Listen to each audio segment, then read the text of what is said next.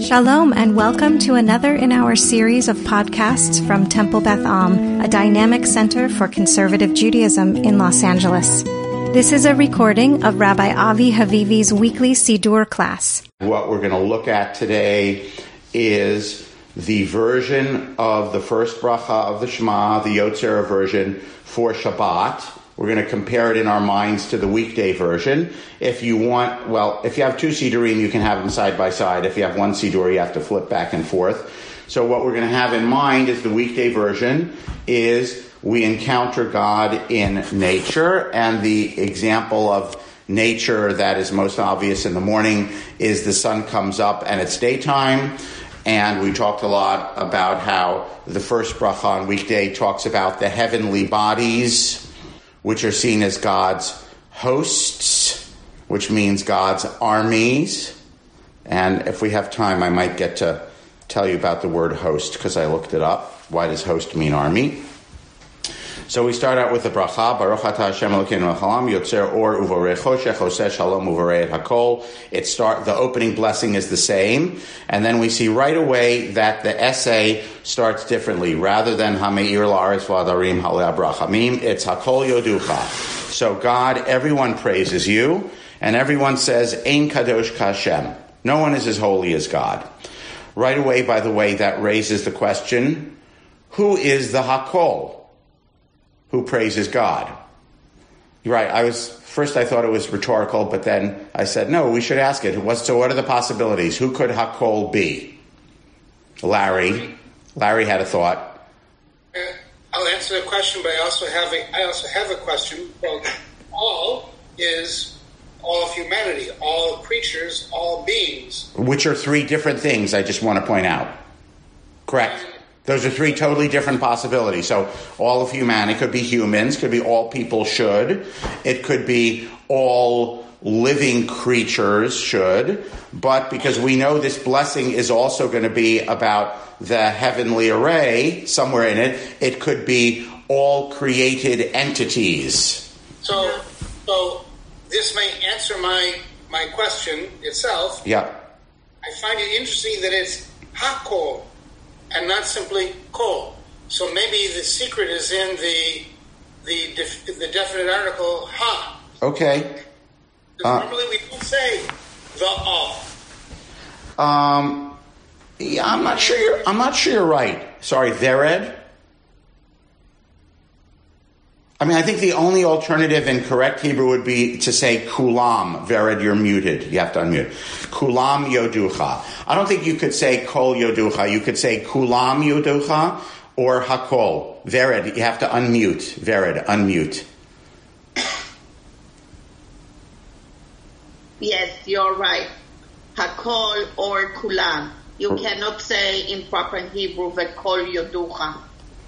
By the way, to support Larry's theory of it could mean all humanity, all creatures, or all of the universe. I'd like to point out that there are three of them.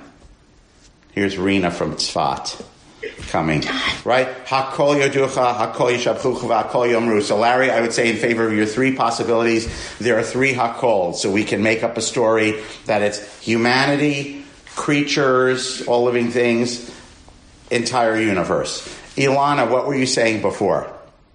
Oh, um, just just to, I mean, I think it's already been um, suggested that it's not just humanity, it's not just people, but it's uh, broader than that. It's all living creatures, which is interesting because you say you all declare. Now I'm reading from the English, obviously, but yomeru. So does that mean speak like in language?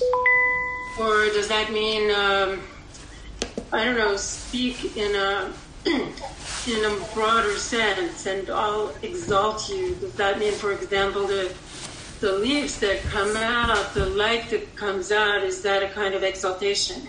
And we'll see later on, we might make it there today or we might not, that actually the heavenly bodies are, I was going to say imagined, but that's a pejorative word. They are depicted as also being alive and having intelligence.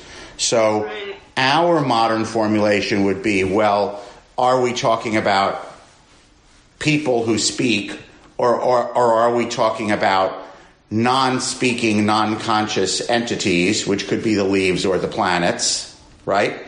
Um, we'll see later on for the author here, the planets have intelligence. Okay, they are beings also. Um, uh, I also want to refer people to, um, you can take a look someday later on at Psalm 19. Psalm 19 says, uh, The heavens declare the glories of the earth. And it says, they communicate, day to day communicates with each other without a word, without a sound.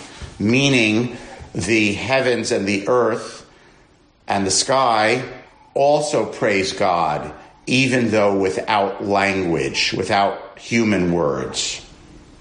So just let's keep it broad for the moment. Can I say one thing? Yep.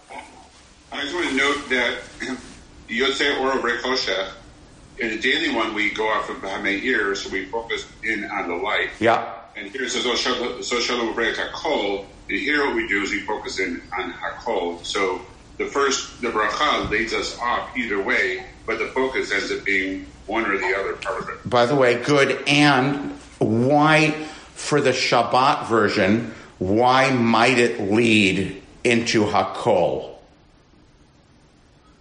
What does Shabbat commemorate? Creation. Shabbat. Shabbat commemorates Shabbat, right? Shabbat commemorates which day of creation? Shabbat. The seventh day, right? So Shabbat commemorates the seventh day when God didn't make anything. God just, you know, we, we imagine God sort of taking it all in, as it were, okay? And that might be, that could be a reason for a lead in to Hakol. It's just a thought. Well, it's is it the completion or is it just like God saying, okay, it's complete, it's finished? Yeah, but my point being that the that the the the the creation of Shabbat is just the creative act of Shabbat is the non-creation, just the appreciation of all that is. So maybe that's why we lead with Hakol. Don't know. She might be right because Uh-huh. Or is the first day of creation is Or, Yeah, and Hakol would be after all of creation. yeah, right, right. Okay, so Hakol Hasela Yotzer Hakol. Right? So everything praises you, you who created everything, which certainly, hold on, Larry, which certainly makes us think that we're not just talking about humanity, right? Because when we, use- again, when we're talk, when we use any of these keywords, yotzer, oseh, or borei, those three verbs, that takes us back to the creation story, Breshit chapter 1. Okay? So everything praises, so I think I would translate here, not everyone, which implies people, but everything praises you, O creator of everything. Ha'el, the God. Now we get more specific. Now we connect it to morning. Hapoteach b'chol yom daltot sha'arei mizrach. I love this, right? So in the human imagination of the author, what is God doing? What's the, God is doing a physical act. Opening the. Opens doors. He like opened the blind. It's just like you open the blinds in the morning and the sun comes in, right? So this suggests, again, from the human standpoint, that the sun is hanging out right there, stage east, okay? And all God does is open the doors and the sun comes out. Again, this is, you know, pre, pre, uh, pre Copernican uh, understanding of how the universe works. Okay, so God, you open the doors every morning. It's like God is the shamus, kind of, right? Uvokea chalone rakia, and opens the windows of heaven. Again, so the in the ima- in the human imagination, um, it's dark at night. Why does it get light? Because someone opened a window. Okay? So God opens the windows of heaven. Motzi chama mi mekoma, ulvana mi mechon shivta. God who takes the sun out from its place and the moon from its place. So now we have sun. We started with sun. Okay? but we're going now expanding to, just like in the first bracha, heavenly bodies in general. We got the sun, we got the moon. Umeir la'olam kulo ulioshvav shebara b'midat harachamim. And giving light, so now we have, just like hameir la'aretz, which we're going to go into the next line, right? You give light to the entire world and its inhabitants which you created, shebara, again, one of the three verbs having to do with creation, b'midat rachamim. Um, the attribute of rachamim, I think here, probably doesn't refer to bara. God's compassion wasn't that God created, but it refers to meir, right? God's compassion refers to the fact that God gives light. If God didn't give us light, we'd all be sitting in the dark all the time, and that would be a horrendous thing indeed. So I think the God's rachamim here is about that God is meir, not bara. I think. You can do a whole midrash about, you know, creation, midat hadin and midat harachamim. Did God create the world with the attribute of justice or the attribute of compassion? Uh, so I'll leave you to do that midrash. But everyone follows the flow, right? Hold on a second, right? So we have we have God. You created everything. You open the. You're opening the curtains. Okay, you're opening the skylight, and then we see the light, and the light uh, is com- the light embodies your the light, and the fact that you are illuminating our world is um, an embodiment of God's compassion, God's rachamim for us. Larry, you're muted.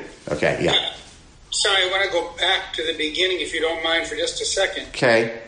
Make an observation and then a question. The yeah. observation. The beauty of those of that short those short lines. Yeah. Where you have an inversion from the beginning to the end of subject and object. Okay. The subject is Hakol, and the object is God. Yeah. Right? thank you. Yeah. Yeah.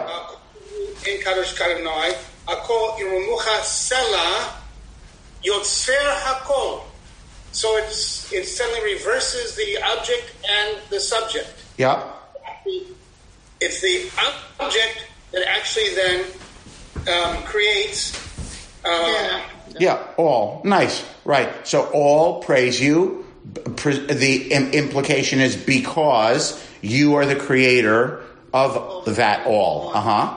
My question is, Yeah. why Yotzer et Hakol? Why is it in the bracha before it's Oseh Shalom et Hakol?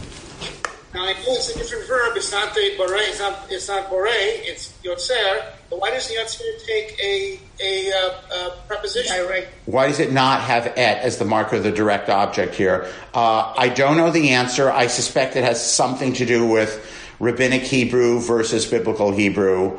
So you'd have to know because again the next because the opening line is from Isaiah, it's biblical, whereas the essay is presumably written by someone during Talmudic times. So you'd have to know. You'd have to. I don't know enough rabbinic Hebrew to answer your question but I don't want to dwell on it. But it's a good it's a good note. Okay. Then we have then we go into the yeah, Alan. Yeah. Um, just a question about when you said that midat rachamim. We, we, uh, what is it? What does the rachamim refer to? Could it not refer to the yoshvav, to the to the people, to the your inhabitants that were created by rachamim? Um, right. So the question is is it right? It was what's what is the embodiment? The the line is saying there is some I am seeing some evidence that God is compassionate.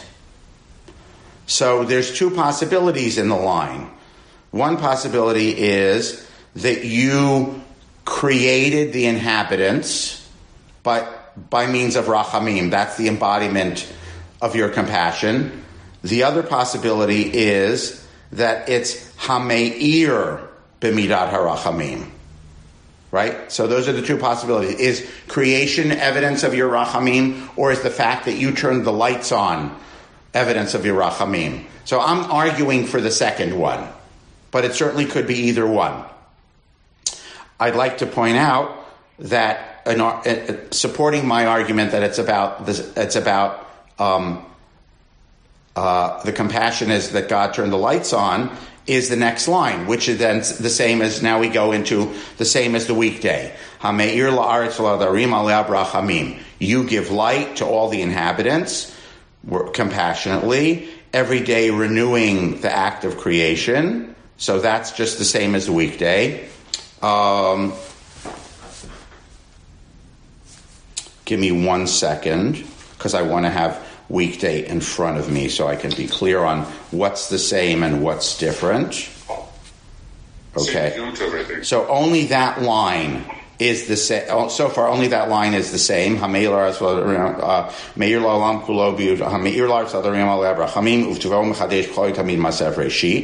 then we have. Um, uh, give me a second. This is the same as weekday. Hamelach hamramam levado me'az hamshubafa hamramam olam olam brachamecha rabim. The little poem Rachem aleinu miskav ba'adenu. Okay, so that all of that is just a quote from the weekday. Then we go back into another section that's different for Shabbat. Another little poem. Again, all of these things um, are we have various little poetic parts, and we talked about at length about you know why uh, the poetry. For those who weren't here, the reason is because the heavenly beings are sometimes envisioned as a choir singing praises of God. So we have little bits and pieces in this bracha of us being like a choir. We're saying little poems or songs. So here's another one. Ein kerkecha ve'ein zulatecha efes biltecha umidomelach. There's no one like you, there's no one like you, there's no one like you, there's no one like you. Four different ways. Okay? And then the poet unpacks each one of them at length. Ein kerkecha, there's none like you. By the way, erech means value. Value. Right. So, there is none like you, Hashem. The first line, it's the, the, the, the unpacking is why would you say the same thing four different ways? The answer is ah, not. Therefore, they're not for the same thing four different ways. They're for different things.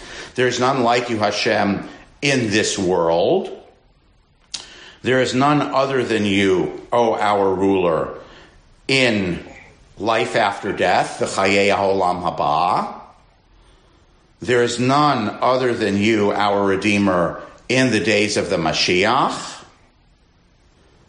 And there's none comparable to you, O our Savior, Litchiat Hametim, at the time of the resurrection of the dead. Of the dead. So the implication is that these are, let's call it, four different times or four different phases of existence. It's interesting because I always thought Olam Haba would come after Yemot HaMashiach, but I guess maybe not. I guess if you go to Olam Haba after you die, then Olam Haba comes before Yemot HaMashiach. Okay? So basically we're saying there's none like you, God, in this world or in the next world. Okay? So we have a little poem saying there's none like you now, in this, li- in this life, in the afterlife, in messianic times, at the resurrection time. Avi has a classmate. Um, and then the question is okay, I think I'm going to try to respect time and not do El Adon today because that's going to take too long to do. Um, we'll do that next time, but I will finish with a little. What's the opposite opposite of a four Vorspeise? Dessert. Here's the dessert. It's for Jeff Gottesman, who said last time, I never realized that the hosts of heaven means God's army. So I thought back, I remember learning something about this once and I couldn't remember what I learned. And it had to do with like, how can host mean an army, but host also means you come over to my house for Shabbos and I serve you a meal and pour you wine. How can host mean both of those things? So I went to, you know, the, the OED, the Oxford English Dictionary, which is probably online, except I have the compact two volume one that you have to look at with a, a magnifying glass and then another magnifying glass to see anything. So here's the story. H O S T I S, hostis, H O S T I S, hostis, in Latin means enemy. And that's how it gets to mean army. That's how we have the word hostile, like hostile, H O S T I L E. Okay? Um, but then eventually it can mean any kind of army, even your army, not an enemy army. And that's why Hashem's tzivaot, or Hashem's heavenly bodies who are imagined as God's armies, um, that's why God is the God of hosts. And hosts in English also gets to mean multitudes, right? Just like, by the way, you say you could say, even though originally host means an army, you could say, I've got a host of problems, right? So, because army is a big multitude, it can thus secondarily get to mean a multitude. Same way like the word legion, I thought of, right? Legion means like some division of the Roman army, but we can say, like, oh, that Instagram star has legions of followers. It doesn't mean they're an actual army. Make sense? Um, which also, so which made me wonder, by the way, King James Bible, 1611, did the tra- was the translator thinking that the sun, moon, the stars, all the heavenly beings, was, they, was the translator thinking, is that God's, are they God's actual army, or does it just mean God's multitudes? I'm not sure about that. Which also got me thinking, even in Hebrew, Hashem Tzivaot, does it always mean God's army, or could it also mean God's multitude? By the way, the other thing that is referred to as a tzava in biblical Hebrew are the Levites in the book of Numbers. So they go from age 30 to 50, they go out to, it's called tzivah ha'avodah, which means a work troop, right? So it kind of means an organized group of people who have a particular mission. But then I thought, well, how does, well, what does that have to do with having someone over to your house? So the answer to that is there's a different word in Latin, hospis, H O S P I S, which means a guest or to host a guest. And that's how we get the word hospital, because originally hospitals were places that provided hospitality for travelers and then for the poor and then for the sick. Okay, that's how hospital is connected to hospitality. Um, and in French, somehow the word the word hospt, H O S P T, the P somehow disappeared, and that's how we get the word host, meaning to host someone. All right, which is also the same as the word hotel. Right? So to host someone is the same as the word hotel or hospital, and it comes from one Latin word. And the Lord of hosts and hostile armies comes from a different Latin word, even though in our English they both come to be H O S T, but there's two different H O S T's that come from two different Latin words that mean two different things. Jeff Gottesman, that was the appetizer for you. Thank you for that explanation. Okay. All right. Let me look in the chat. I know Rena said something about Mida Harachamim. Yeah, Rena, we are going to get to um, Rambam later when we get to El Adon because he talks about the, not the the poet of El Adon talks about the um, the things having intelligence, and then there's a um, we'll get to there's a, a, a disagreement in interpretation of El Adon between Rambam and later more scientific rationalists about uh, one particular phrase. We'll get to that when we get to El Adon.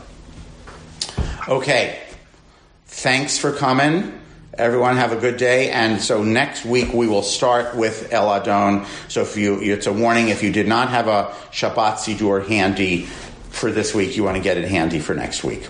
You have been listening to another in our series of podcasts from Temple Beth Am, a dynamic center for conservative Judaism in Los Angeles. If you enjoy these podcasts, we invite you to write a review on the Apple Podcast site or wherever you get your podcasts. For more information about Temple Beth Am Los Angeles, go to tbala.org.